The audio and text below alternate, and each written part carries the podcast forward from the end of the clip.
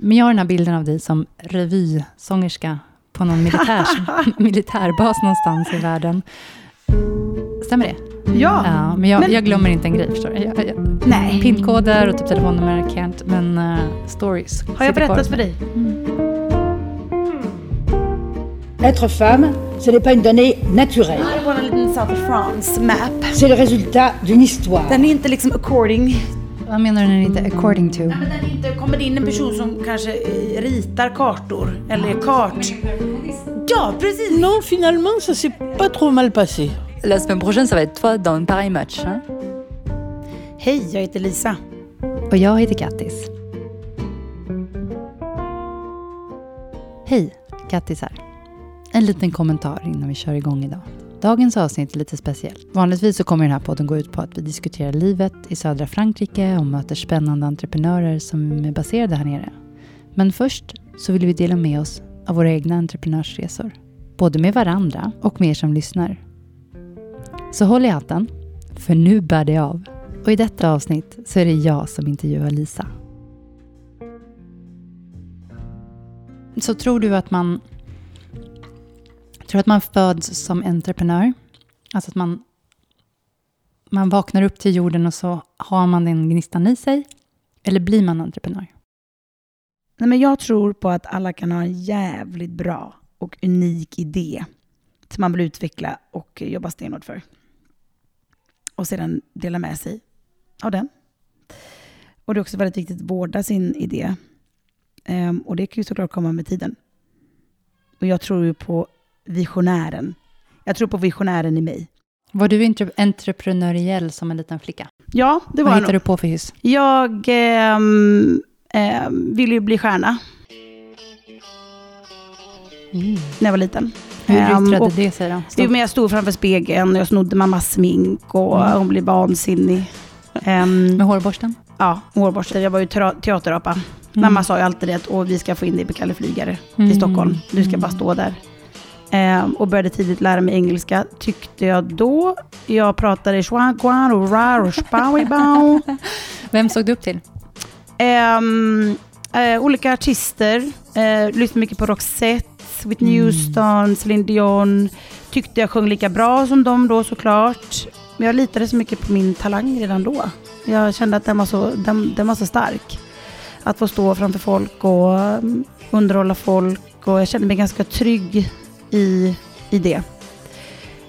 Och ehm, det var ingen snack om att jag skulle bli sångerska, artist. Vad var ditt första jobb? Jag började arbeta när jag var 15 år gammal. Mm. Ehm, och mitt första jobb var inom vården. Mm. Och Vad gjorde du då? då? då jobbade jag som nattpersonal. Det var ju rätt, det var ju rätt tufft alltså. Ehm, och, men det var, då såg jag det väl som att jag kunde tjäna rätt bra pengar med att jobba natt. Mm. Hard working redan då liksom. Ja, hardworking ändå. Mm. Men det var också en tillfredsställelse i att man också kunde tjäna sina egna pengar. Mm.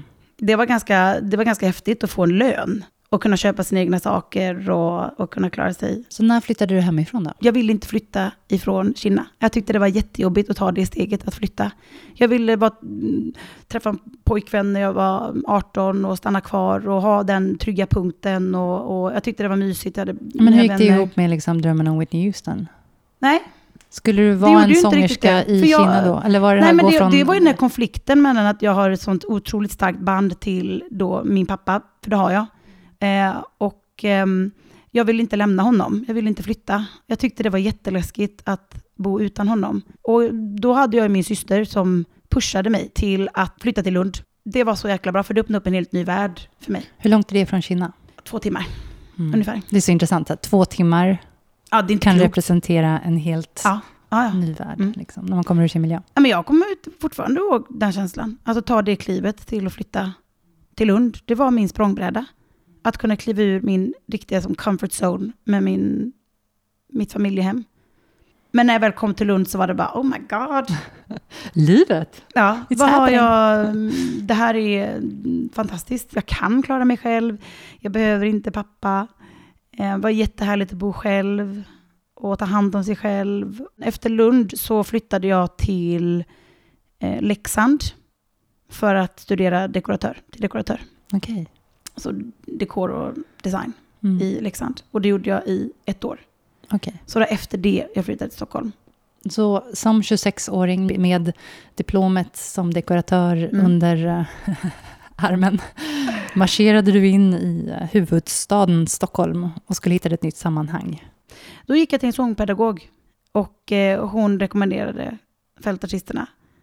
Och det var ju lite, lite roligt då, för då mitt ex, han eh, var officer. Så jag nämnde ju honom då såklart. Och skickade in eh, ljudfiler och personligt brev och eh, CV. Och, och hon, på henne, när jag pratade med henne så var det som att nej men det här är helt ditt forum och det är inga konstigheter och, och det är bara att köra. Och då, då kom jag egentligen ifrån karaoke. Jag hade inte gjort så mycket du vet, seriöst. Jag, jag såg mig absolut inte själv som en artist. Mm. Så jag gick bara på hennes bana där, att okej, men jag ja, slänger in en ansökan och så får vi se. Och fick då komma med. Och då är det så att de har kurser man kan anmäla sig till. Då grundkurs som jag då fick gå. Och den kursen var i Höllviken i Skåne. När jag kom ner dit så var det ju proffs.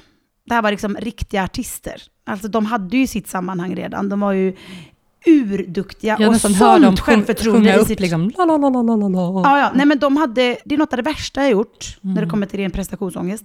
Jag kommer ner dit, jag blir livrädd. Varje kväll så får du uppträda tillsammans med bandmedlemmar som sångerska, som du aldrig har träffat innan. Och så ska man sjunga då två låtar där du får tio minuter på dig att lära dig en text. What? Och var är det här? Är det på någon bar i Skåne? Ja, då är det liksom i mässen, man, man, då, är, då är det i... Eh, då ska man då låtsas lite som att man sjunger då på en bas för soldaterna. Mm. Så det blir ett case, ett riktigt case, som man sjunger liksom i mässen. Och då hade jag väldigt lite erfarenhet av att sjunga med ett eh, band. Och dessutom så kan inte jag noter så bra heller. Och det är ju liksom kommunikationen med sitt band. För de är ju också vana att jobba med sångerskor som nailar det direkt. De behöver bara tio minuter, för de, är- de är så, precis som du är nu i din podd. I podd. Du, ja, men det, det, var, det var ett, även om jag vet att jag, jag kan sjunga, så var det här ett helt nytt forum för mig. Du är ju en hard worker har vi förstått. Ja, men var... där, där kom nog in det här med att jag ska ge mig fan på detta. Jag tänker inte lägga mig ner och dö, utan jag, jag grät nog ehm, två, tre kvällar av den här veckan. Eh, på grund av prestationsångest. Men jag, jag gav mig fan på det och ehm, tänkte att nästa gång jag söker in till den här kursen, till fortsättningskursen, så ska jag vara lika bra som alla andra. Det här kan inte skrämma mig. Jag kommer söka om. Ehm, men jag ska bli jävligt mycket bättre och ha bättre självförtroende och visa att jag kan det här. Jag får nästan gåshud. Det är som att du bara, åh, jag känner att jag kan mer, men jag är inte där skillmässigt Nej, än. precis så var det. Och jag vill honor det här liksom, Ja. gapet på något sätt. Här måste, här måste jag bara plugga in en grej Mm. gällande det där som min stora idol, en producent som heter Ira Glass. Har du hört om honom? Ja, Mm. jag känner igen det. Mm. Och han, han är ju liksom satt, han började en radioshow på ehm, 90-talet som heter This American Life, som är en av de största poddarna i USA och har varit de senaste 20 åren. Och han har satt mycket av standarden för vilken typ av storytelling som man använder idag inom narrative podcasting. Och han pratar om någonting som heter the gap, som jag tycker är jävla befriande. Och det känns verkligen som det här i Skåne, alltså du stod framför the gap då, känns det som. Vi får klippa in honom tror jag, att han får säga, berätta det för oss, Ira. Ja. Bring it on, Ira. all of us who do creative work, like, you know, we get into it, and we get into it because we have good taste. But it's like there's a gap that for the first couple of years that you're making stuff, what you're making isn't so good, okay? It's not that great. It's, it's, it's trying to be good. It has ambition to be good, but it's not quite that good. But your taste, the thing that got you into the game, your, your taste is still killer. And your taste is good enough that you can tell that what you're making is kind of a disappointment to you. You know what I mean? A lot of people never get past that phase. A lot of people at that point, they quit. And the thing I, I would just like say to you with all my heart is that m- most everybody I know who does interesting creative work, they went through a phase of years where they had really good taste, they could tell what they were making wasn't as good as they wanted it to be. They knew it felt short. It didn't have this special thing that we wanted it to have. And the thing I would say to you is do a lot of work. Do a huge volume of work. It takes a while. It's going to take you a while. It's normal to take a while, and you just have to fight your way through that. Okay? Åh, jag tycker det är så bra. Liksom förlåtande samtidigt som det erkänner ambitionen. Hur som helst, så, så vad var din ambition med den här kursen egentligen? Är du duktig nog eh, så får du åka iväg på mission Och det var, ju, det var ju målet i detta, att jag skulle få åka iväg till mission. Och då kan du åka iväg till Northern Lights till exempel, som är då basen i Afghanistan. Eller någon annanstans. Eh, Och verkligen få göra ett riktigt, alltså få sjunga på riktigt. Eh, och då såg jag ju de här, jag fick ju se massa olika filmklipp och bilder ifrån eh, tjejer och killar som varit där. Det var ju skithäftigt. Men vid sidan av det då så jobbar du? Ja, exakt. Då jobbade jag inom eh, kommunikation på ett litet eh, profileringsföretag i Stockholm. Och så hade du din officerspojkvän och så? Nej, men jag hade en, en em, fantastisk relation med min uh, för detta. Och em, tänkte väl såklart att det var the love of my life. Mm. Egentligen bara en dag så sa han att jag vill inte det här mer. Vi hade varit tillsammans i ja, fem år ungefär. Så det är klart, det var ju en, en, em, en chock utav dess like. Och em, det gjorde väl också att jag arbetade em, mycket mer. Jag sjönk in i mitt jobb Mm. Klassiskt. klassiskt. Och arbetade um, ihjäl mig, kändes det som. Och sen så blev det för mycket, ja, kombinerat med den här sorgen och jobb och så blev jag ju deprimerad. Mm. Öka på farten liksom. Man får, om man älskar att jobba, och så får man så mycket energi tillbaka från det. Och så... Ja. Men där kändes det lite som att jag, jag började också ifrågasätta mycket i livet. Gillar jag Mm. verkligen att jobba med det här jag jobbade med just då? I samband Du är med ett en... vägskäl. Ja, i samband med en eh, bad breakup så ble, det blev för tungt. Kunde du komma till läkare som liksom Ja, det gjorde jag. hjälp? Mm. Mm. Jag hade svårt att hålla näsan ovanför vattenytan ett tag. Och ehm, det gick så långt så jag inte ens kunde hålla en penna på jobbet. Och det var ganska, det var ganska allvarligt. Så att jag gick ju och pratade med en psykolog. Jag kände att det hjälpte jättemycket. Men jag var tvungen att bara göra en hel omvändning i livet. Jag såg upp mig ganska, jag stod upp mig egentligen på stående fot. Jag sökte in till en artistskola i Sydney utan att någon egentligen visste om det. Och hade en audition på Skype, typ mitt i natten. Hade en audition via Skype. Och kom in. Och där var bara så här, åh, men det är klart att jag ska ta det. Jag är klart att jag ska ta den möjligheten. Och um, jag tänkte så här att jag lämnar min trygghet eh, i att jag ändå har ett jobb med lön. Men jag måste göra det här för mig själv. Precis samma tanke nu som jag haft med Villa Juli. Det, Att går, jag- det går liksom i cykler på något sätt. Ja. För det låter nästan som bak i Kina, liksom. åka till Lund, ja, det är exakt samma grej. bryta bandet Det hade och hänt vidare. några gånger i mitt liv, precis den här Mm. grejen. Som jag gjort. Och sen har många kritiserat det, det, att de tycker att man flyr. Jag kan aldrig se det som en flykt. För jag, jag känner ju själv inom mig själv att jag flyr inte. Jag vet ju det, Ja. vad andra tycker det är skitsamma, men jag vet ju själv att jag flyr inte från det här. Utan jag behöver det här eh, för att må bra. Och Sydney var en riktig jävla eye-opener alltså.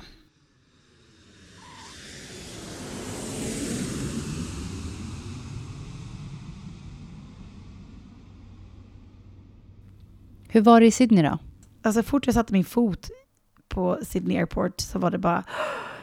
När jag vaknade upp, alltså varje morgon så bara, åh jag bor i den här staden. Det första, om jag säger med en vanlig vardag, så gick man ju till skolan. Vi bara kunde spendera en hel dag bara på att sjunga. Det var ju jag som då 28-29-åring tillsammans med 19-åriga tjejer.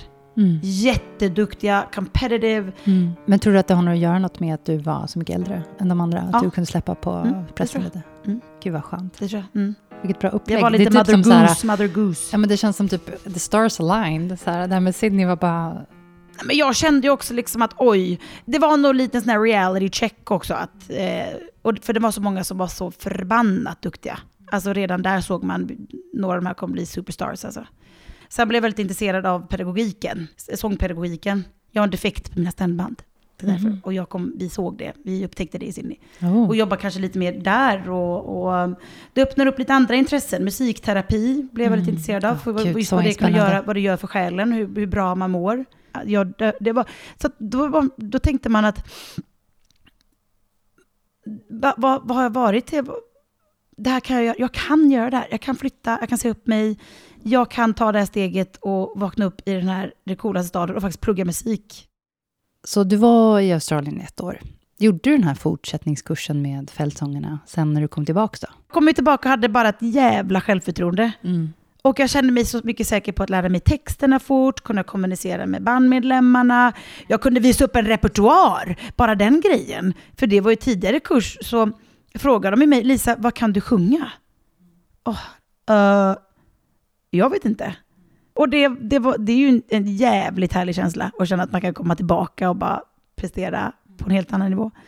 Och jag blev uttagen till att åka till Ungern. Okej, I militärbasen ser jag så här mycket sand, en helikopter som bara... Ja men gud, det var ju hela. Top Gun Ja, feeling. det var det. Alltså, det var ju en, det, det var ju secret mission.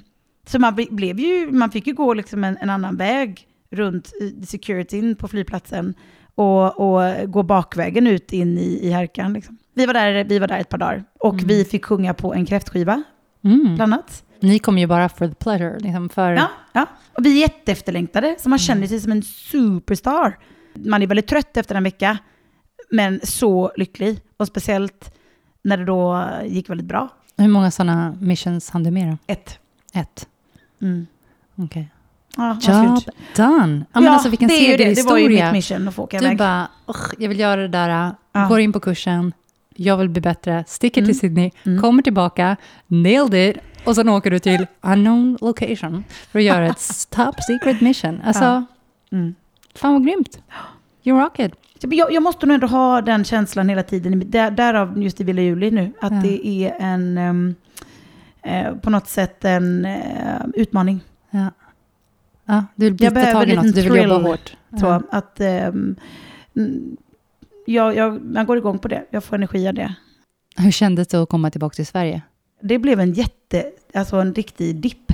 Vad var det du kände?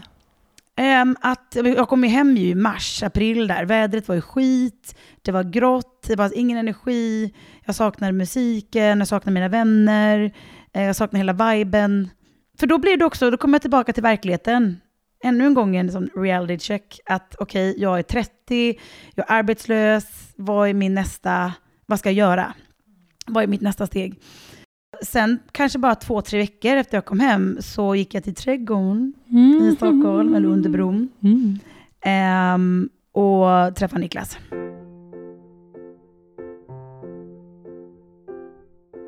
Och han kom fram och hade på sig eh, sneakers, en bakåtvänd keps, hoodie, inget skägg, långt hår. Och min första tanke var, åh gud, han är ju 21, vad händer? Mm. Men han öppnar munnen, han har, alltså det följde jag, det var det första jag föll för hos Niklas. Han har väldigt sexig röst. Ja, jättefin röst. Mm. Mm-mm. Klippa in honom här. Yes. Hello, testing. 1, 2, 4, 8, 2. Solly bäst av alla. eh, Super... Känns som att jag är i Lilla Sportspegeln. Ja. Ja, han har väldigt fin röst och jag kunde inte prata med honom. Och, men ändå, ändå fanns den här tanken, shit han är 21. Eh, När vi skulle dra så sa han det, kan inte jag få ge dig en kyss? Så jag sa det, att jag bara, men det här, du är 21. och han, han bara, va? han bara, vad är du då, 31 eller? det var en sår punkt. han fick en slap. Jag bara, jag är faktiskt 30 och då visade det sig att han var 28.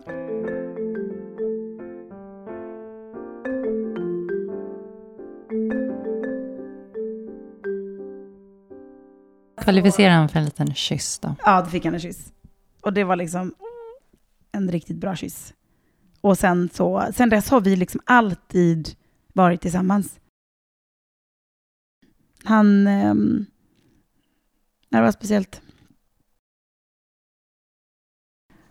Wow. Ja, det är häftigt. Hur snabbt blev du gravid? Jag blev gravid eh, fyra månader efter vi träffades. Mm. Mm. Hur var det att komma på det då? Nej men det var, vi, vi pratade om det en kväll, kommer jag ihåg. Ehm, och, och, och pussades och bara, och bara men vi, vi, vi kör. Vi ska ha barn. Och det är klart jag alltid, jag har alltid velat ha barn. Så jag sa ja. Och um, det här är ju, det är klart vi hade precis träffats. Men vad spelar det för roll egentligen? Det, um, jag skulle ha barn med honom bara. Och vi var ju så lucky att vi kunde få barn och vi fick barn väldigt... Det var ju, det var ju första försöket. Alltså jag, jag håller ju fast vid det här med besluten. Man tar ett beslut Mm. och sen är det alltid konsekvenser av ett beslut. Mm. Mm. Och det får man ta. Då är man en hard worker så man kan, så kan man alltid jobba igen. man, kan, Ja. man kan ro sig ur. Nej, men hela livet handlar ju om beslut. Alltså Det är Mm. beslut varje dag, hela tiden. Mm. Och um, tar man ett beslut så blir det konsekvenser av ett beslut också, oavsett vilket beslut man tar. Och det var ett rätt, det var bra beslut. Idag är hon liksom världens, alltså, vi har världens gulligaste lilla tjejer på fem år. Je m'appelle Julie. Va? Är det så? Är du säker på att det är ditt namn? Ja. Hur gammal är du? Fem. Vad heter din mamma och pappa? Niklas och Lisa. Jag, jag har inte gjort någonting halvhjärtat tror jag någon gång i hela mitt liv. Utan det, och då, då är är det inte det viktigt som att man är får... entreprenörskapet då? Ja, nu kommer vi fram till det. Exakt så. Och jag kan bara få uttrycka det med min egen, eller jag kan bara få liksom den credden jag förtjänar när jag gör någonting själv och tro på att det du gör, det är fan bra. Folk gillar det här. Du är bra. Och jag fick inte utrymme, jag har inte fått utrymme för det på någon annan, någon annan arbetsplats. Och det har du haft hela livet? De här idéerna och vilja göra och Ja, det har alltid funnits där? ja men jag har alltid varit en, jag har alltid haft en vild fantasi redan från barn. Livlig fantasi. Och jag måste få uttryck för den på något sätt. Mm. sången eller på scen eller vad det nu kan vara. Ehm, och jag tog det steget att att bli egen. Det var ju att ja, men jag måste lita på nu att folk tycker det, att jag har någonting att visa. Ehm, jag tror att det jag kan göra kommer få andra människor att må bra Mm. och tycka är bra. Mm. Och lita på den förmågan och känna att man, ehm, jag behöver inte vara rädd för det.